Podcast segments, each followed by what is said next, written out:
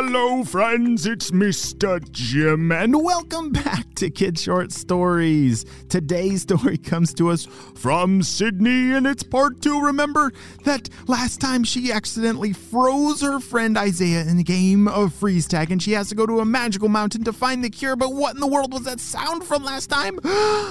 Oh my goodness, are you ready for today's adventure? Me too, let's save Isaiah!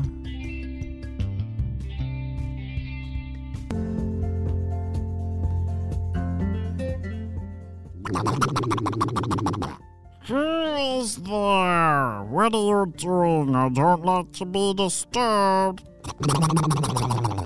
What in the world was that sound? Oh, hold on. We gotta go back. So, Sydney had just traveled all the way up Magic Mountain because she's needing to find a cure to save her accidentally completely frozen friend Isaiah from a game of freeze tag, and she just stumbled into some kind of very scary, slightly silly sounding creature on this mountain. Maybe it's the creature that guards the magic cure. Uh, hello, my name is Sydney, and I- I'm not sure where you are. You see, that voice was coming from inside of the one of the caves in the mountain, and I'm not sure exactly what I'm supposed to do," said Sydney. "But uh, my friend is frozen, and, and I really need the magic cure that is on this mountain. Uh, am I in the right place? Is the cure even true?" All right, you can come on in. As Sydney walked inside the cave, she was greeted by a duck. Oh, uh, uh, hello. I, I, um, excuse me, Mr. Duck. Someone was talking to me. It must be further in the cave. No, that was me. I am, I am the magical, scary creature that guards this magic mountain. Oh, it's a talking duck. Uh, uh, um, Sydney didn't know exactly what to do. Do you shake the wing of a duck when you're saying hello? Uh, she wasn't so sure, so she put her hands back in her pocket. Oh, hello. My name is Sydney, like I said earlier, and I'm I'm looking for a cure. You see, my friend, he got frozen while we were playing freeze tag at the park down there. At the park? You mean that, that magical playground is still down there? Yes, yes, it is, said Sydney. Uh, Um, we love to play there, and we heard there's maybe a reason that he got frozen for real. Yes. Uh, oh, dear. Uh, you see, there's there's some kind of magic that still lives under that playground, and sometimes when you step on it, the game that you're playing becomes real. You are you serious? Like that's real? We've always heard a story about that, but it is real? Yes, it's definitely real. It doesn't happen very often, but I guess for your friend, you can see that it is real. And I guess that's why you're here. So, alright. To get the cure, you're gonna have to go even further up the mountain. Go further up the mountain, but it looks like it turns to like ice and snow up there. And what am I looking for? said Sydney. You are looking for a very special pile of rocks. These rocks, they're kind of purple and sparkly, and if you if you get one, that that will help your friend not be frozen anymore.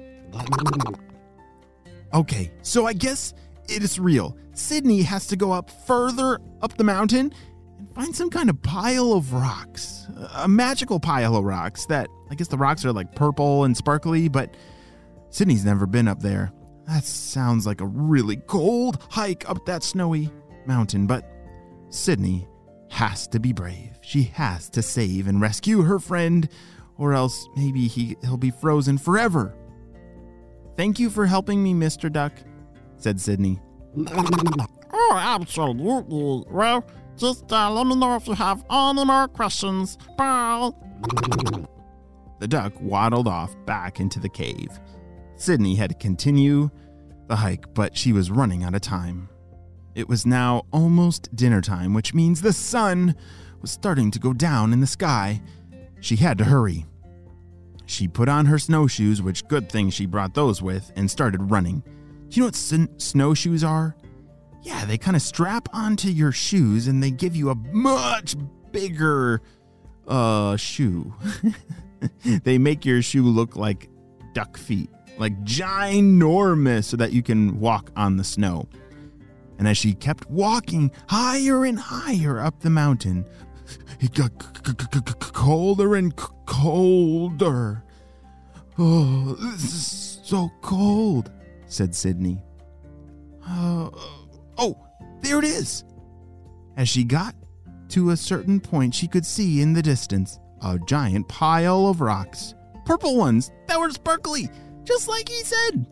Sydney raced over and grabbed one of the rocks and put it in her pocket.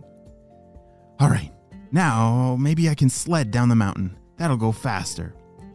She had brought a collapsible pocket sled, which those are pretty awesome. Man, I wish I had a sled that could fit in my pocket. She pulled it out of her pocket and fo- unfolded it, turned into an awesome snow sled. Here we go! Wow! Sydney blasted down the mountain, flying through the snow on her sled, zooming past the cave with the duck, and all the way down to the bottom. Whoa! All right, I think we still have time. Sydney started running for the playground as fast as she could. She could see in the distance that Isaiah was still laying on the park bench, completely frozen. Isaiah! She shouted. I have it! I have the cure! As Sydney got closer, she placed the purple rock on top of Isaiah's back, and instantly, oh, oh, you, oh, it's so much better to not be frozen. Thank you, Sydney, said Isaiah. He instantly was unfrozen. How did you do that? said Isaiah. Well, I guess the legend of the magic mountain is is true. Like it was all real. Wait a second, said Isaiah. If it's all true, was it guarded by some scary creature? Sydney laughed as as now she knew that she was the only one who knew what kind of creature guarded the cure and all of Magic Mountain. Well, said Sydney, I wouldn't say he's very scary, but he is very quacky. The end.